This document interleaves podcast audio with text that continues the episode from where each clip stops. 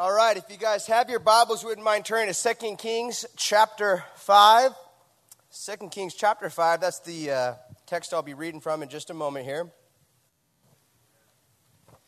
And as you guys turn there, I'll kind of familiarize you a little bit with uh, what it is that we do as Navy SEALs. Uh, on the last deployment that I was involved in, I was out in Iraq, and we're given the task of hunting down men that make suicide vests and those roadside bombs, IEDs. And while we're out there, we're working with a group that's called the ISOF. This is the Iraqi Special Operations Forces. And one of our goals with these guys is to simply teach them how to fight their own fights. And so we figured the best way to do that is not only train them on base, but actually go outside the wire and fight side by side with them. Uh, well, if you can imagine a whole deployment going by, I'd say pretty good. Because we've bagged and gagged some bad dudes, we're making the world a better place, and we're coming up on what looked like just enough time on the calendar to do maybe one more operation.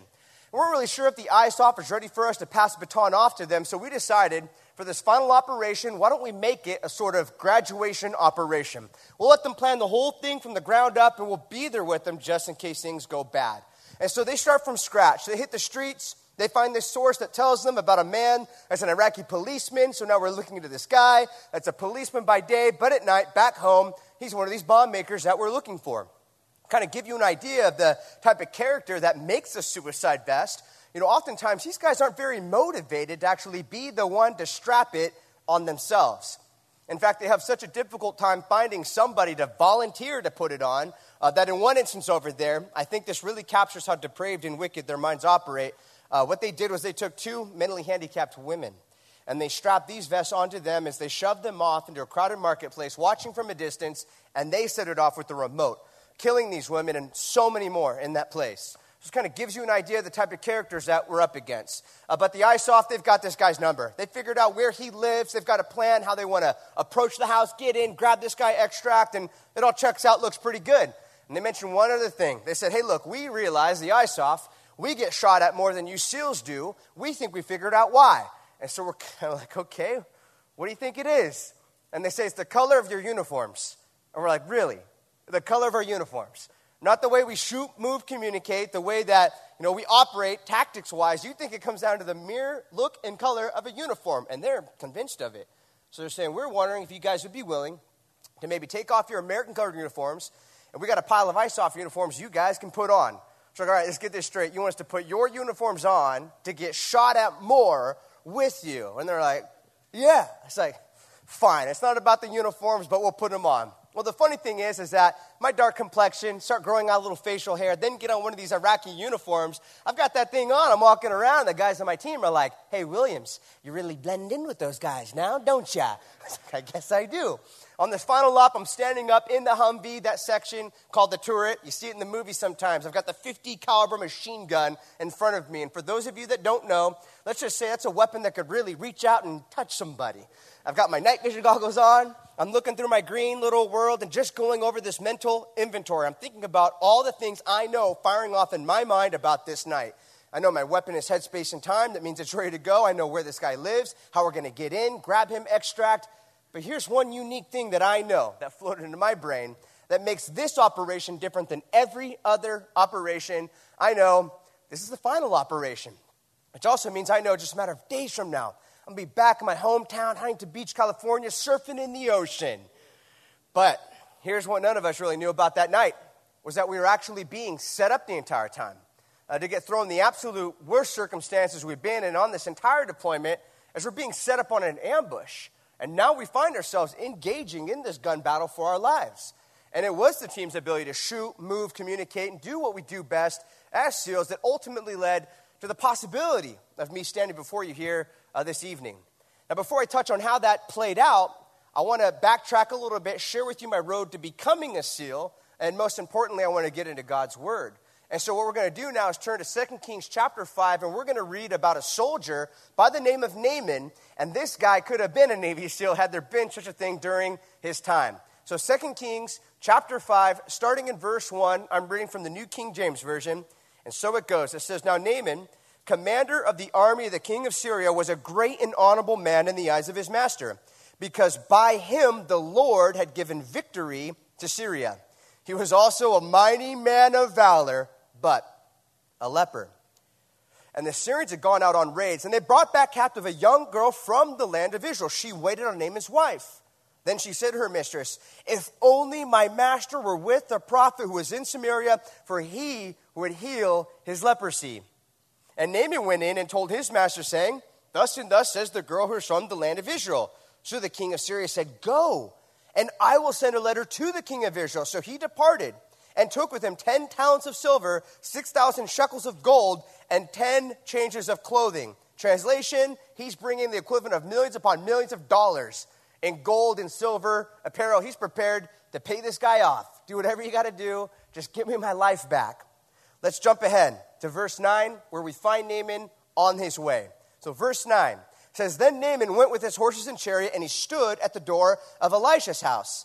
And Elisha sent a messenger to him, saying, Go and wash in the Jordan seven times, and when you come up, your flesh will be restored to you, and you will be clean. But Naaman became furious and he went away and said, Indeed, I said to myself, He will surely come out to me. Stand, call in the name of the Lord, his God, wave his hand over this place, and heal the leprosy. Are not the Abana, the Pharpar, the rivers of Damascus, far better than all the waters of Israel? Could I not wash in them and be clean? So he turned and he went away in a rage. And his servants came near and spoke to him and said, My father, if the prophet had told you to do something great, would you not have done it? So, how much more then when he says to you, Wash and be clean? So he went down and dipped seven times in the Jordan according to the saying of the man of God, and his flesh was restored like the flesh of a little child, and he was clean. Let's pray. Father, we come before you just so thankful for this time that we have together. We're thankful for the opportunity to be able to open up your word, uh, which we know is timeless. And so, Lord, we just ask that you would speak to every individual here that is not here by accident. As your word says, you have appointed our times and our boundaries so that we'd perhaps seek you and reach for you, though you're not far from any one of us. And so, Lord, we know uh, that your spirit is here. And we know that you are intimately aware with the situation and circumstances of every person here. You know us better than we know ourselves. As you know, the number of hairs on each person's head. And so, Lord, I just pray that you would speak to us, speak to these people individually and collectively through your word. In Jesus' name we pray. Amen.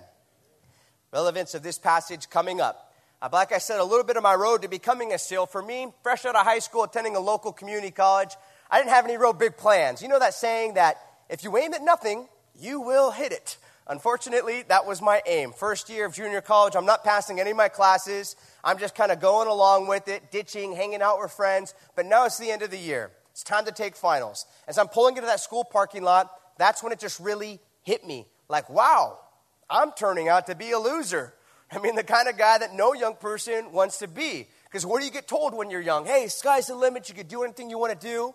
The big word potential gets thrown around, and you believe it. But you also believe you got some time to figure these things out. Well, I'm beginning to realize, like, hey, it's time to fish or cut bait. So I see what's going on with my life, and I know I don't want that. I don't want to live a wasted life. Nobody wants that. So I'm just thinking, how do I turn this all around? All my peers are passing me by. I'm not making it academically. So I'm just brainstorming, sitting there in my truck, and I think I come up with the perfect plan. I know I'm going to go do with my life to turn this all around.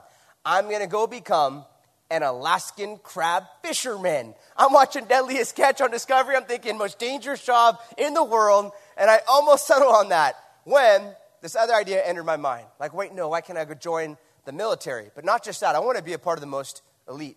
I want to go through that most difficult, grueling military training. I know what I want to be. I want to be a Navy SEAL. So, right there, school parking lot, Golden West College, about to go take finals I didn't study for. I just make up my mind. That's what I'm going to do with my life. I'm going to be a Navy SEAL. And so, my first order of business is this if I'm going to be a frogman, I don't need to go to school anymore. I started my truck up and took off out of that school parking lot. And I started preparing right away. And I got to let my dad know some bad news and good news. That's kind of the way I framed it. So I let him know the bad news that's going on at school. Of course, he's just kind of face palming, like, all right, Chad, uh, the good? It's all right, Dad, I got a plan. I'm going to be a Navy SEAL. And so he's kind of looking at me, watching the track record of my life up to this point, And just like any good father, he's just trying to be the voice of reason. He's clearly painting the picture for me. Like, hey, son, just so you know, joining the military is not like anything you've ever done in the past, like playing ball or skateboarding or going to a local community college that when you decide you're over it, you could just stop. He says if you join the military, and then maybe, maybe then you find out, oh, this isn't for me. Or suppose you quit and don't make it through SEAL training. Hey, just to be clear, you're still going to be in the military and you're probably going to get a job like chipping paint off some boat in Japan. You know, well, I'm sitting there and I'm thinking, like, what?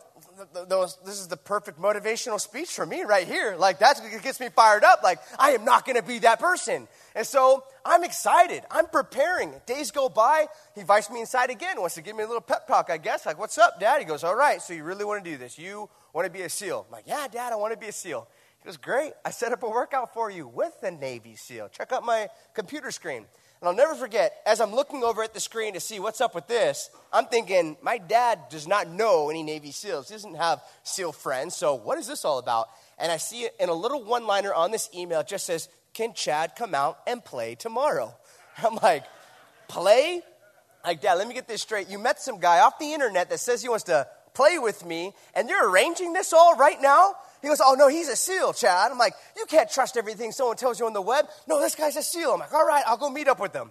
Well, as it turns out, there's more of a conversation he had with this man on the phone prior to that email that I had no clue about. I found out months later, but I'll give you guys the backstory up front because it's better that way. So on the phone with them, he says, Hey, look, my son wants to be a Navy SEAL, but here's the deal. He has no idea what he's signing up for, he doesn't know what he's getting involved in.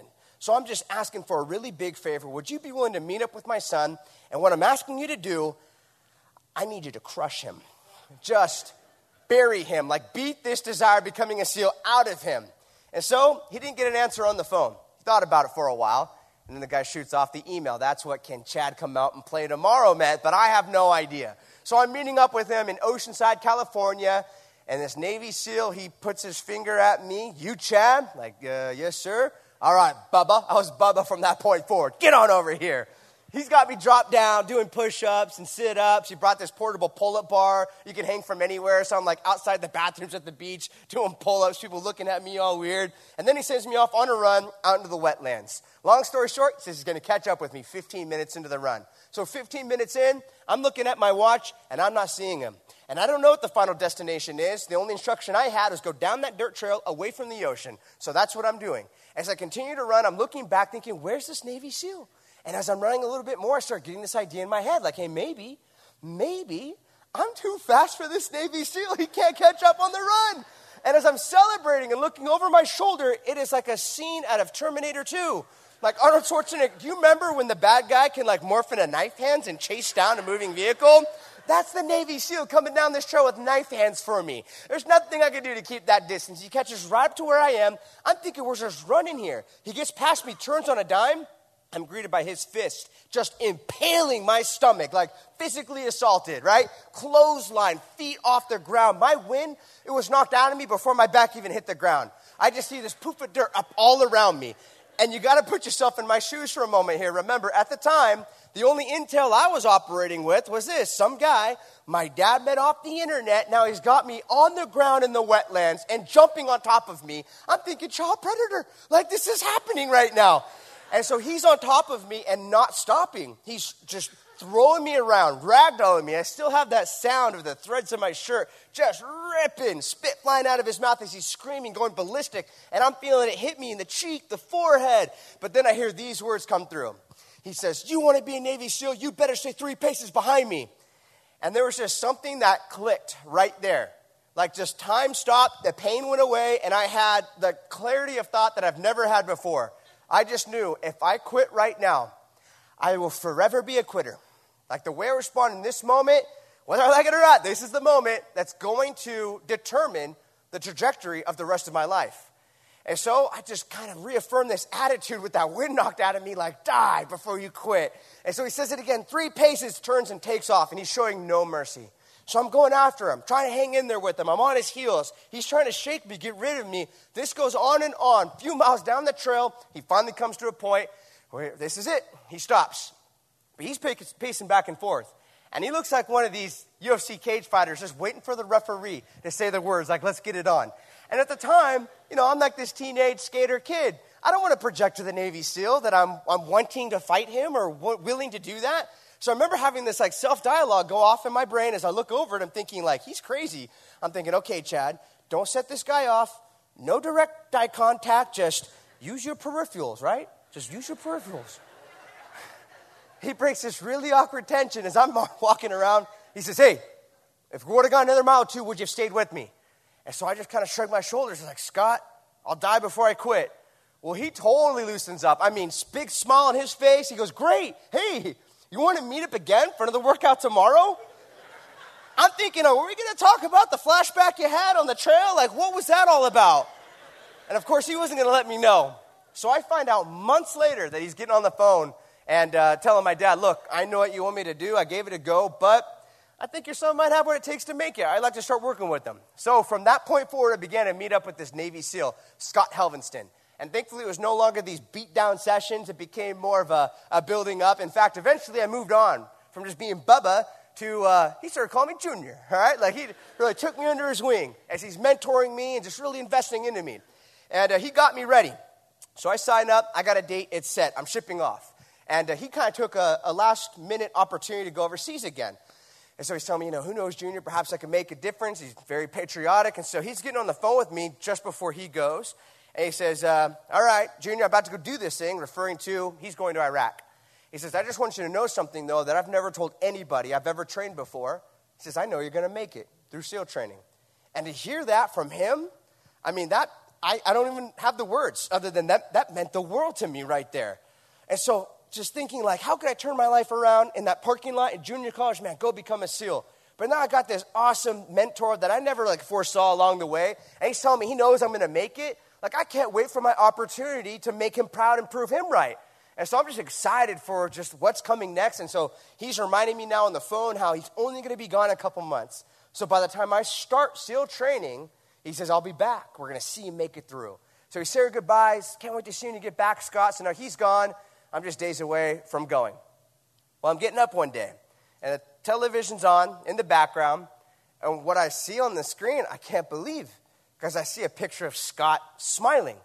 And my first thought, Scott's on the TV all the time. He's a phenomenal athlete, getting invited on these shows.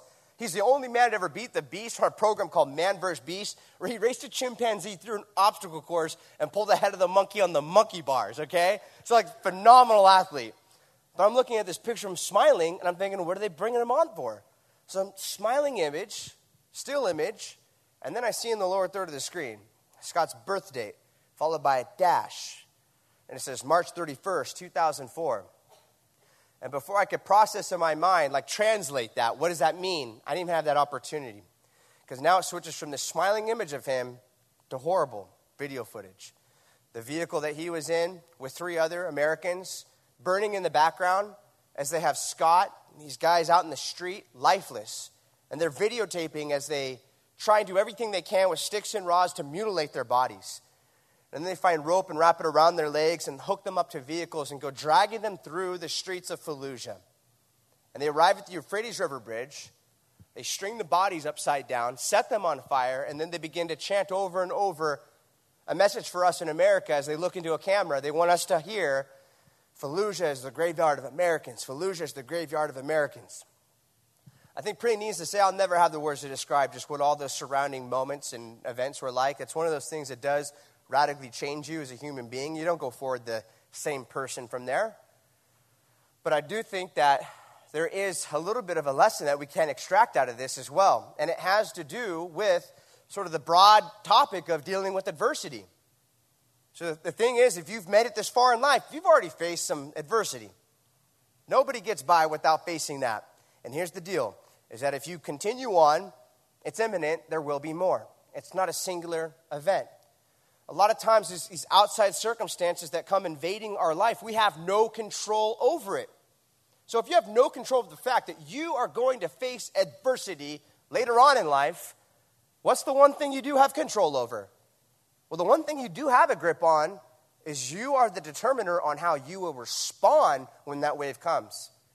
You are the determiner of whether or not that adversity will be what we could call a wing or a weight Will it be a weight just wrapped around your neck to sink you, leave you knocked down, never to resurface again? People just say, oh, they're out for the count. They fail because that adversity entered their life. Or do you find a wing in there somehow, which is really just a way to rise to the occasion? To say you're not done, you're not going to roll over and just play dead. And so I'll just share with you we always got to be looking for the wing. Where is it? And part of that wing that I found in that situation was reflecting back on the last conversation I had with Scott.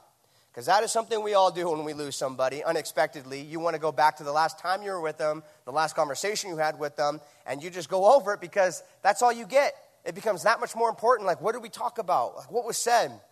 And that's when I remembered his words when he says, Junior, I know you're going to make it through SEAL training.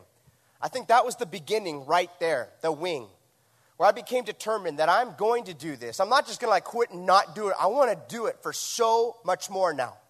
Like, I want to do it in honor and memory of my mentor. I want to walk in his footsteps. I need to become a SEAL. Not only that, I'm not going to lie, at the time, a big part of me wanted the opportunity to get some revenge. And that is a fuel to live off of. It's not a good one, but it is a fuel. And I'm just trying to be transparent. That's where I was at at that point. And those reasons would mature along the way. And so I enter into the Navy, make it through boot camp, finally get my shot at SEAL training, got my mentor's name on the inside of my hat as a constant motivation and reminder. The numbers speak for themselves. Started with a class of 173 guys. How tough is it? By graduation day, only 13 of the original 173 still standing there.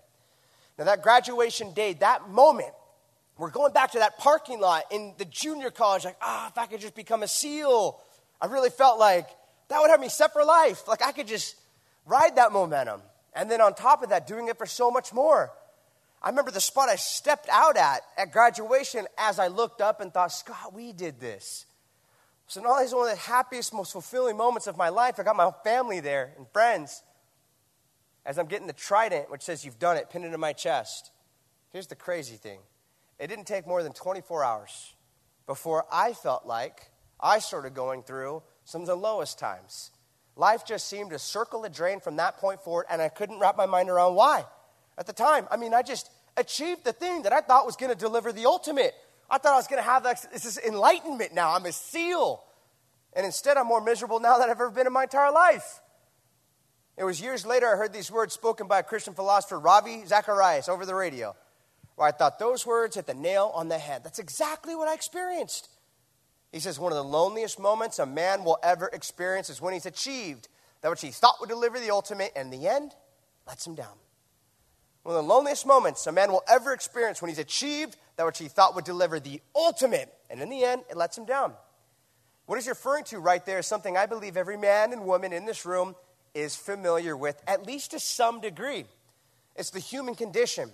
It's that whole idea that the grass is always greener on the other side.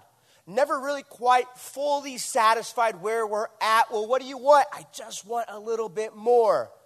And so, what we do is we buy into the belief that if I could just get to that goal, that achievement over there, Maybe it's climbing up the ladder at work, maybe getting a higher salary, or maybe what you're missing in your life is a, I need a relationship. And then you have that, and it's like, okay, this isn't doing, we need kids, that's what we need. And now you're getting yourselves into a, a bigger home and all these different things. The bar is always moving, and we're just never really satisfied. We just want a little bit more. You hunger and thirst for a, a goal, it leads to some good stuff, that hunger and thirst. leads to drive, work, hard work, discipline. Have you ever gotten there and drank it up, though, and been satisfied just for a little bit to find out that now you're just thirsty all over again? But what do you do? You don't panic here. You just kind of step back for a moment. You put on your thinking cap. What's going on? Why didn't this deliver for me? And a light goes off. We think, oh, I got it. The reason this didn't deliver, like lasting fulfillment, is simple. I didn't go for something big enough. If I really want it to last, I need to raise the bar. I need to trek up that mountain higher. I need to go to that next rung of the ladder. So that's exactly what we do.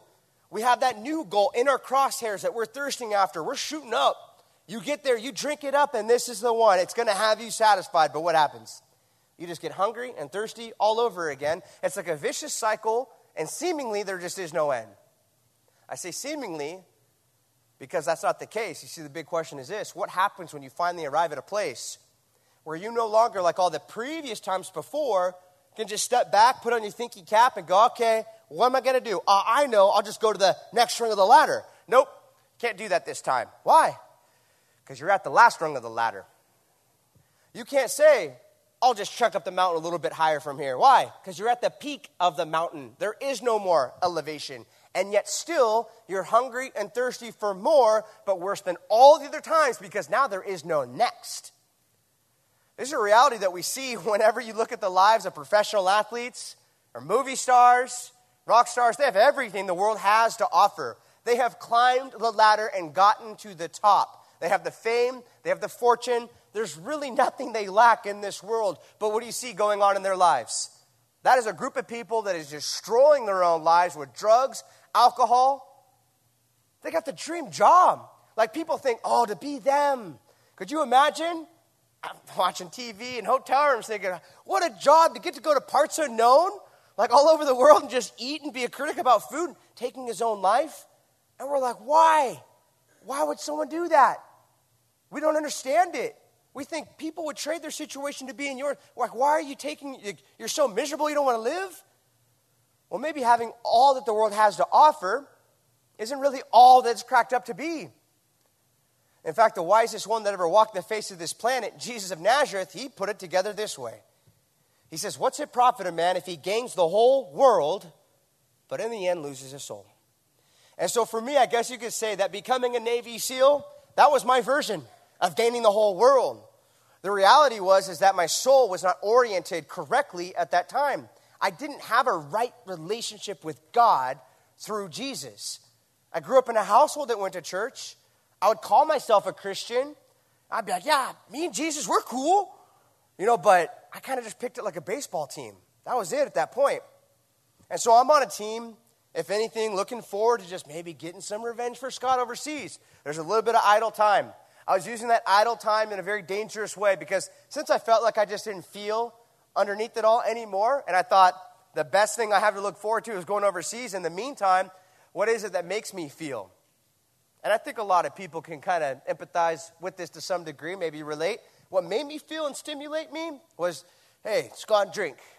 Just get a buzz. But then just going way too far with it. That buzz would lead to just drinking into uh, total oblivion, blacking out. And there was no remorse for it, though, the next day. Wake up the next day, dude, you know what you did last night? And, you know, have these things said and try and laugh about it. Like, oh, I did what? As if it's something to brag about. But looking back, it's just shame. It's robbery. Everything really came to a head one night where I needed 26 stitches in my knuckles for a thing I don't remember. I really put my family through a lot.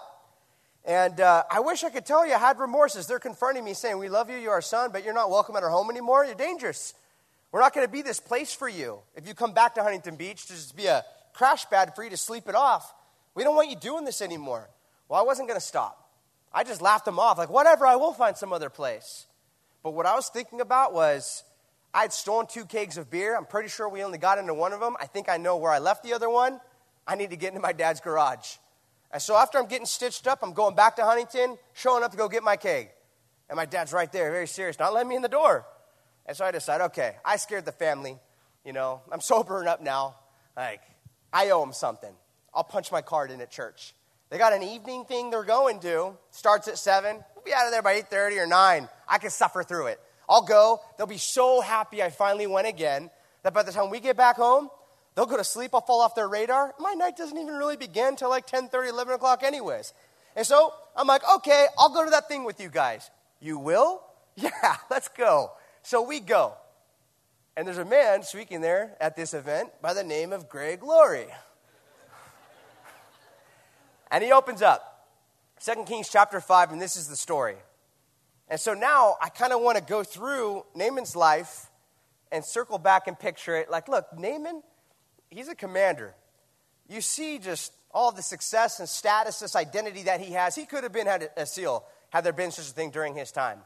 He's described as this mighty man of valor. Like even the king wants to rub shoulders with Naaman. That's how big league he is. Mighty man of valor, but a leper. Well, how serious is that? It's a little bit more than eczema. Jesus, looking back, says nobody during the time of Naaman had ever been healed of leprosy. That's the first I've ever said it that way. I don't know why, I just popped out of my head. it's a death sentence, though. Nobody during the time of Naaman had ever been healed of leprosy. So now circle back and picture Naaman's life like this. Mm, so much for all that success. So much for what you see from the outside. You see a mighty man of valor, the armor that he wears, it probably covers those things up because we typically don't really uh, flaunt or expose our weaknesses, do we? We tend to cover them up. And so I'm sure he had the long sleeves on and the armor, right? But the truth underneath it all, what's really going on? Underneath all that armor, underneath that clothing, he's deteriorating. He's falling apart. He is literally a dead man walking. Well, how quickly? I really felt like I was relating with that man right there. I found myself listening because I really felt like I wear the armor of being a SEAL. Like I got it going on. Woo! Living a dream, rock star. That's just what SEALs do. When in reality, what's the truth? The truth is, underneath it all, I feel like I'm deteriorating. I'm falling apart. And maybe many of you here this evening can relate with that person as well.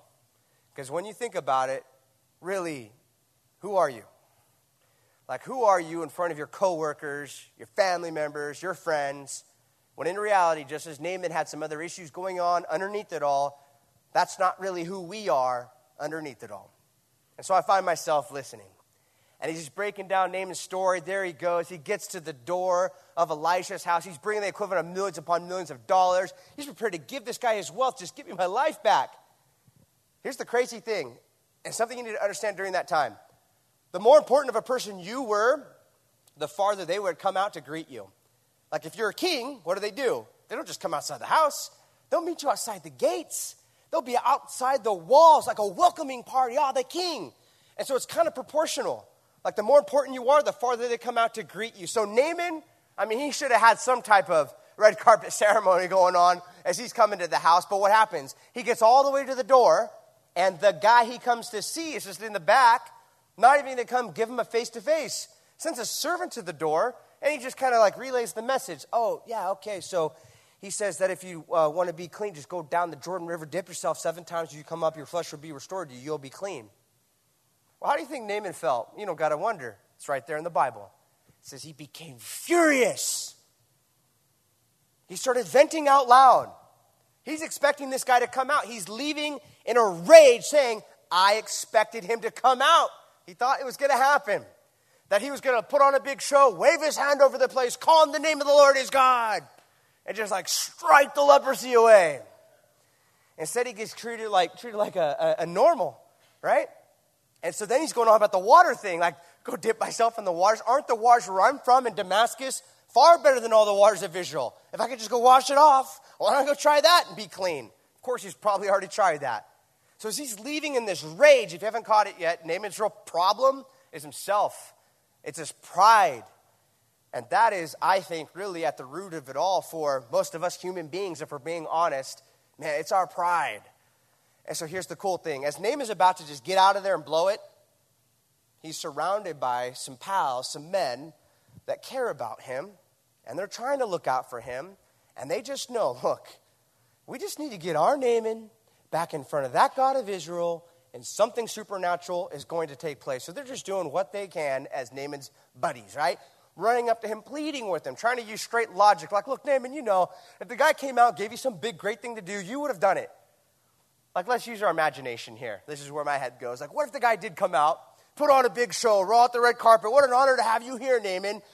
Now you want to be fixed of your leprosy. Have we got a task that only a mighty man of valor can accomplish? It's going to take strength and might. You're going to overcome adversity, kick off your shoes. We got some broken glass, and then we've got this CrossFit exercise you have to complete, the WOD, in a certain amount of time. But if you get to the end, in the amount of time, like you will be fixed of your leprosy. Naaman would probably be like, like he really would be like, show me where to start.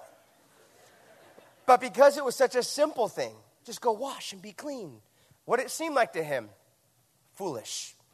Isn't it interesting? That's exactly what it says about the preaching of the cross in the New Testament. It says the preaching of the cross is foolishness. To who? To those that are perishing. No doubt about it, Naaman here is in a state of perishing, but something these guys say, it wasn't super eloquent. This is just how God works sometimes. He can speak through any one of us. You can say like the lamest thing, right? And people will come up to you sometimes. You'd be like, why did I say that? And they'd be like, hey, you want to know it really spoke to me when we had that conversation? You know, it's like, what? And so something these guys say, God uses. And he decides, I'm going to do it. And he's about to do what I think is by far the most difficult thing for any one of us to do. He is about to humble himself. I mean, that moment where he's changing direction, he's changing a whole lot more than physical direction. He's changing direction with his heart, spiritually, emotionally, intellectually. He's getting it now as he walks out to this water. I think he gets it that it's not the water, it's going to fix me. It's that if I'm faithful, if I do what this God of Israel wants me to do, he will be faithful and he will do the heavy lifting. And so he's dipping himself as he's stripping away that armor, he's stripping away what needed to go. Five, six, seven times comes up. And the literal language in the Hebrew, on that seventh time when he comes up, it says he had brand new skin like that of a baby. Could you try and picture it? Just the mess of leprosy, the filth, and then all of a sudden, brand new skin. I remember being on the edge of my seat, listening to this message, relating with Naaman, almost like watching a movie and relating with, you know, the character. You want to live vicariously through the character sometimes. Right? You're rooting for guys like Batman. It's a little bit of escape when you go to the movie theaters, right? You don't got to think about what's going on in the outside world. For a little bit, you just get to leave that clutter and debris behind, and you're rooting for the, oh, he's going through adversity, Batman. And then just like any hero, one of these good movies, like it all works out for the hero in the end. Look at it for Naaman. And then usually what happens at that point? Then the movie's over, the lights come back on, the credits roll, and then what do you got to do? Got to go back outside, face reality again. It was a nice little escape for a while. Well, I want to make a point that the credits don't roll right there. That just as God provided this way out for Naaman, He's provided a way out for you and I as well. But first, we got to understand the condition. Remember Naaman? He had his leprosy, this disease that was destroying him, leads to death. What do we got going on underneath it all? What's the disease that we have? Yeah, I heard it. You could call it SIM positive. It's sin, and it destroys us. In fact, the wages of sin is death. And that's not just a mere physical death. Nope, don't get off that easy. The Bible's pretty clear. It says it's appointed once for man to die. Then comes the judgment. What it's referring to is what the Bible talks about in Revelation 21 the second death. And I'm not going to mince words. That's a place where there's weeping and gnashing of teeth. That is the lake of fire, a place that Jesus didn't want anybody to go. So he continually reminded them about how serious the consequences were. Don't want you to go there. And so that's the consequences of it, but God provided a way out. And, and what, is that, what is that way out? What, what form does that come in? To go dip ourselves in the Jordan River, go find that? Nope. Yeah, God sent his son to dip down into the world. That's Jesus and he lived a holy, perfect, sinless life. And so that leprosy now, if you haven't caught it yet, what is that a picture of? It's a picture of our sin. That's how we look spiritually speaking. We are spotted and blotted and blemished. We're struck through with sin. there's nothing we could do to wash it off ourselves, like Naaman couldn't get his own leprosy off. But God provided a way out through Jesus, who was spotless. He was holy and pure, without blemish, goes to the cross. Why did he go to the cross? The Bible says it pretty crystal clear, Matthew chapter 1, to save his people from their sin. So, what takes place at the cross is Jesus trades skin with you and I. He takes our leprosy, our sin, upon himself so that we could be switching lavish with God's grace and his mercy, as though we lived the perfect life that Jesus lived, and he dies in our place as though he lived the sinful life that we lived. And this next part is very important he also rose again from the dead. Sometimes that gets left out. Why is that significant? Because it shows a whole lot there. It shows he has power over sin and he has power over death. Not even the grave can hold him down. And that is where our hope is. It also vindicated him because he was wrongfully accused of blasphemy. But him rising again from the dead, God rose Jesus from the dead that vindicated and it validated all the claims he made. Claims like, I am the way, the truth, the life. No one comes to the Father except through me. And so he conquers this grave. But remember, for Naaman, what was the turning point? Like, how did it all work out for him? It started with he had to go to his own funeral, right? Interestingly, Jesus says, if anyone wants to come after me, you want this everlasting life, this forgiveness of sin. If anyone wants to come after me, you must deny self. You got to go to your own funeral. In order for you to live, you got to die. You got to say, I repent, which is a word we use in church and outside in no other context. So, what does repent mean? It means more than I'm just sorry I got caught. So I am so sorry. I want to change. I'm so sorry. I am repulsed by this person. I, I want to separate myself from this person. That Jesus, you, cruci- you crucified up there on the cross, like nail the old me. And as you were buried, I hope the old me is buried with you. And as you rose again new, that's what I'm asking for. I'm asking for that new life that only you can offer forgiveness of sin, eternity in heaven, and a lane to be in while, while I'm here on earth. Well, anyone that repents of their sin and puts their faith and trust in Him to do what?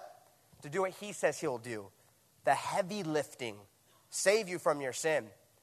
You don't have my word on it, you have God's word on it. He'll remember your sin no more. Removed as far away as the east is from the west. What do we need to do? We need to repent and trust Him.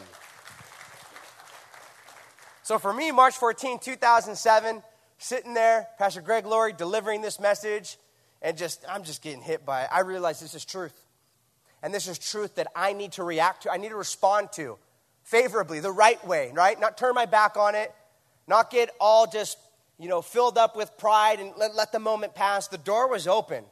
And that door doesn't stay open all the time. Honestly, something told me within my conscience, like, this door's opened for you many times before, Chad, but this just might be the last time before it closes shut for good. And so I responded. And I experienced what the scriptures say if any man be in Christ, he is this new creation. Like the old me was gone. The old me passes away, all things become new. Forgiven of sin, a place in eternity, but not just that. Here's like the cool part, too. It's like while I'm here on earth, now I'm doing earth like with him. I have a lane to be in. I could go back to being a seal and actually enjoy it. I couldn't enjoy it before. Why? Because I made it God of my life and it could never live up to being God. Some people experience that in relationships, right? They put their spouse in a place where they can't, don't put that on them. They can't live up to that. You make them the most important thing to you, and they're supposed to deliver for you like happiness and fulfillment. And it's like they can't live up to that. Don't put that on them. Only God belongs in the throne of your life, the most important, preeminent one. But then once He is there, guess what? Everything else takes its proper place below. It's all supplementary. It's all just, it's, it's, it's added to life, right? That's where you get in the scriptures. Whatever you do in word or deed, do all in the name of the Lord Jesus. You could be in the construction world in the name of the Lord Jesus. The corporate world in the name of the Lord Jesus. Stay at home mom in the name of the Lord Jesus. Now you're taking these things that were so temporal before, it's just temporary stuff. And what kind of a significance did it carry on its own, in and of itself? Temporal significance, not much. But when you do it in the name of the Lord Jesus, you're taking the Lord Jesus who carries eternal weight and eternal significance, you're infusing him into the things that we do here on earth. And now those things that you do, now they carry. Now they actually bear eternal weight. Now they will echo in eternity. So, fast forward to that final operation. I wish I had time to cut to the details, but let me just cut to this. Obviously, I made it home alive. It doesn't always work out that way, though. And so, I want to highlight some names that have paid the ultimate price. One would be Michael Monsoor, who's a U.S. Navy SEAL. And when he's in a place called Ramadi, Iraq, providing cover for other SEALs on the road, a hand grenade got thrown up there on the roof, and he could have saved himself. There's other SEALs up there with him, though, that didn't have time to make it past his grenade. So, in a split second, selfless act, he said to these guys, Grenade, so they could take cover as he covered it with his body and absorbed the blast of that grenade on himself. He suffered and died. But because of what he did, all these other guys, they lived. So you can mark these words down in history. Greater love is no one than this one that lays on his life for his friends. My friend Scott, although he is killed in all these awful things, hung from that bridge, it wasn't in vain. One of the last things he said to me, Junior, when I go over there, perhaps I can make a difference. And so as I look back, I realize like he's a picture of those words in sacrifice. Greater love is no one than this one that lays down his life for his friends. And then one more, the one who spoke those words of greater love, who is it? It's none other than Jesus. And when did he say it? Prior to the cross. And so if you could just take men like Mike Monsoor, Scott Helvenston, and so many others that have gone before us and let them help you for a moment. Let them help you to get a clear view of what the cross is all about. Look at the cross through the lens of their life. That as Mike Monsoor jumped on a hand grenade, absorbed the blast of that grenade on himself. Why? So others could live when Jesus went to the cross, he absorbed the blast, not of a hand grenade. He absorbed the wrath of our sin upon himself. Why? He covered it so that we could live with him in eternity. And as my friend Scott killed and hung from that bridge, ultimately for freedom's sake, let's never forget that Jesus, he was killed and he was hung from the cross of Calvary, wasn't he? So that we could be set free from the eternal consequences of our own sin So greater love is no one than this one that lays down his life for his friends. You can see it in men like Mike Monsoor and Scott Helvenston. And now look to the cross. That's the proper perspective of that King of Kings, that Lord of Lords, the Lamb of God who takes away the sin of the world. And thankfully, it doesn't stop at the cross. Remember, he rose again from the dead. What we are to do is to repent. Like, hold on to this knowledge. You need to do something with it. Repent and place our faith and trust in him. Now, I want to let you know that after the logical consequences of repenting and placing your faith and trust in Jesus happen, you're a new creation, but God's not done with you. What does He want? He has purpose for you while you're here on earth. When He's done with you, He will take you. Why are we still here? We're here to know God. And then what? To make Him known. And so, how do we do that? One of the greatest ways we could possibly do that is engage in the battle, because there is a battle just as real as God is, Satan is real. He's alive, he is active, he's carrying out operations here on earth. His goal, very much like a suicide bomber, like this is global war on terrorism. He's like a suicide bomber. Suicide bombers, when they strap up, they know they're going down. They accept that. But they don't accept that they go alone. Their whole goal is take out as many people with me as I can in the process. In a very similar way, think about Satan.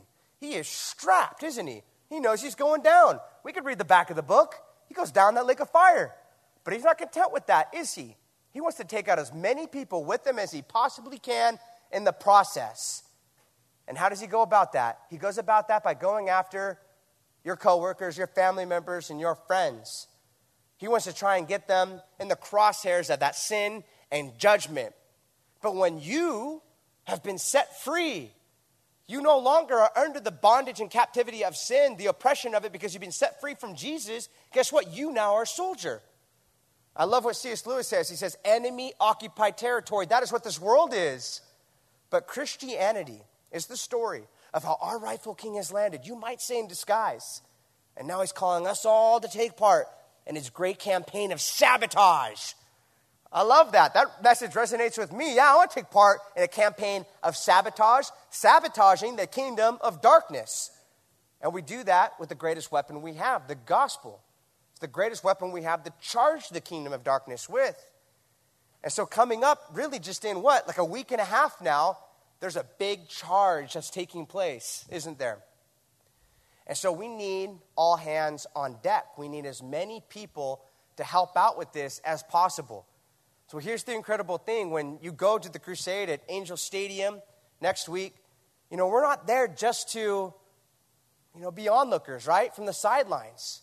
At the very least, we should be bringing people with us. Like, remember Naaman? Like, these guys went out of their way to just, like, we got to get our Naaman in front of that God of Israel. Like, Naaman, it just left to himself, he just would have gone on and on and, and probably completely missed it. It's amazing that he has friends that, like, came up and said, let's just get him there. Think about it. Don't you have some neighbors? Don't you have some people you work with, some friends, some family members? Or maybe you don't have the right words to say. Maybe you're nervous. It's tough to share with people that are close to you sometimes. That's not an excuse to not do it at all, right? We're not off the hook, but it's tough sometimes. And sometimes, one easy way to do it is say, I just need to get my friend in front of that message about the God of Israel at the stadium, and something supernatural could take place. I've seen it happen myself with so many friends, neighbors, I just take them there. Even people I've shared with and shared with and shared with, and like nothing's happening. And then they go, and it's like, you couldn't do that back home when I was talking to you? Like, Pastor Greg definitely has a very special gift. And so we should be going and, and bringing people, inviting them, and, and praying for them. Like, don't just say, like, I'll see you there. Say, like, all right, what time should I pick you up? Like, make sure they'll get there because the enemy will give them any and every excuse in the world at the last moment to not show up. And so this is a battle over their eternal life, and so many of them, they don't even realize that, but we do. We're aware. And so we should be highly motivated to do something about it. Here's one of the biggest ways that we really need help at the crusade, and it's like one of the coolest things you could do when you go to the crusade. Uh, we need help with people doing what we call decision follow up on the field. And so this is kind of the way it works. You would just go to the stadium as usual, uh, but if you sign up to do this, uh, they would have your name on a list. And so as you walk through the gate, uh, they'll give you a, a couple of decision follow up Bibles. New Believer Bibles. And you just hang on to those things. And then you go to the crusade as usual. Sit wherever you want to sit, worship, enjoy the music, listen to the message. And then when Pastor Greg makes this salvation call and people go walking down onto the field, you just go walking down onto that field right there behind them, right? And as people are praying to respond to the gospel, you're that person that's right there. Maybe try and find somebody that you think is a little bit, you know, similar to you, whoever you want to talk to, right? This is an opportunity to totally creep on some people and just like stalk them, Mike, all the way down, right? Like I got this one. They pray and you're like, "Hi, how you doing?" right? Don't be too weird, right? Because what we're looking for is for you just to be not a theologian, not the person that has all the answers to the questions in the world, not at all. All we need you to do is hand them a Bible and be a friend. Just be what we call a five minute friend. And you're just, you know, keeping the ball in their court. You don't got to do a lot of talking. You just ask them about them. And trust me, it's their favorite topic. Everyone loves to talk about themselves, right? So you just go, how did you find yourself down here on the field? Like, this is the first time you've ever responded? Is this like a, a recommitment? Like, you know, just ask them questions. Be a friend. That's what we're looking for. And so there's other ways you could serve, but all those slots are taken. All right? This is what we really need the decision follow up people. And so, did you guys all get, I know you did, y'all got a card uh, as you came in, and it gives you, can you guys just hold it up? Yep, it's that right there. Of course, I was supposed to bring one up here. I don't have it. So, can you hold that up like real big? Everyone, can I have that one right there actually? So, if everyone would just hold up their card, let me know you got it. Because this is kind of like, this is the crux of the night. Yes, all right, cool. Now, if you guys have a pen or a pencil, whatever you got, if you're interested in serving in this capacity, and think about this, right? Jesus rose again from the dead. Can we not just get off of our butts one night and help out in this capacity? And so, if you want to do that, all you do is check decision follow up worker that is at the top right there. And you pick the night that you want to do the decision follow up Friday, Saturday, or Sunday. Throw your name, throw your cell down, but most importantly, put your email and write legibly. That's a problem sometimes, right? Unfortunately, people will miss out on their opportunity because it makes no sense and nobody gets back to them. So when you fill that out and say, yeah, I'll do it, I'll be a decision follow up worker, you're not going to miss out in any capacity. You're not going to miss out at the, at the stadium. It's not like you're not going to hear the music. It's not like you're not going to hear the message. You get it all, and you get to be involved. You could look back one day and say, like, I was a part of that. Or you might be that person that looks back one day and says, I kind of like wanted to, but I chickened out. I wasn't a part of it. Don't be that person. And look at it this way also it's a big opportunity for you to go down onto the field. And I'm going to spread a little rumor here, okay? I don't know if it's true or not, but this might be the last crusade that's done at Angel Stadium, and this might be your last opportunity to go down on the field in that capacity. I don't know, all right? I really don't know. But there's a rumor floating around, right? So if you guys could fill that out and just give it to me or give it to one of my buddies on the way back as we close out the night, uh, you'll see the, the table out there where we have a lot of resource materials. And we got all these invite cards for you guys. Just grab a stack of them. Like you can't grab too many, just pass them all out. You can throw them on, on top of people's cars. You can you know, they have door hangers. You could go around your neighborhood like super early in the morning or late at night if you're worried about someone seeing you and just throw all these door hangers on there. Like, get them on there, right? Like, get this stuff out there because, look, it literally has a, a, a shelf life. It's no good after August 23rd through 25th, right? So, this stuff's already printed off. Can you help us spread this stuff out there? So, grab stacks of it on the way out. And if you're like one of those new technological types, right? Millennial or something like that, and you say, like, I don't deal with paper, right? Just text me. All right, we could text you. All we need you to do is text us. And so I think we have a screen, and you just text the word serve to 64600. So serve to 64600. And uh, if you've got like a new iPhone or a new like Android, here's like one of the coolest things someone just taught me in the back. I'm like, I don't have a QR code reader. They're like, no, dude, you just take your camera now and you zoom in. Just take your, like, everyone, like, go ahead, snap a picture of that. Zoom in like you're going to snap a picture, and it'll actually re- it'll identify that's a QR code right there, and it'll like you know, and all of a sudden like shoot you a text or take you to a website. So just text serve to 64600 and you can do the same stuff that you know we're doing on the snail mail paper stuff right here. You can get it done all digitally. All right? And so that's where we really need some help. I really want to encourage you guys to do that. And uh, if we could just bow our heads and pray together about doing that, please sign up. We really need your guys' help for this. And we're excited to be partnering with you. Uh, Father, we just come before you so thankful for uh, this, this night. Thankful for the freedoms that we enjoy, realizing they don't come freely, that there are brave men and women that go before us as we speak right now, standing in the gap, defending this way of life. And we certainly remember those that have gone before us and paid the ultimate price, and we do not forget your son Jesus, who paid it all. He paid the highest price he possibly could to provide a way for us. And so, Lord, our desire is just to live worthy of that cross. Please give everyone here just the, the strength to do the right thing, uh, to sign up. Lord, that you would give them the boldness and the confidence, the same type of boldness that even the Apostle Paul needed to ask for, that he would have boldness. We ask for that. We all need it. This boldness. We don't want to do this on our own. We can't do it on our own. And so, would you please go before us? And uh, we just ask this all in Jesus' name. Amen. Amen. All right. Awesome.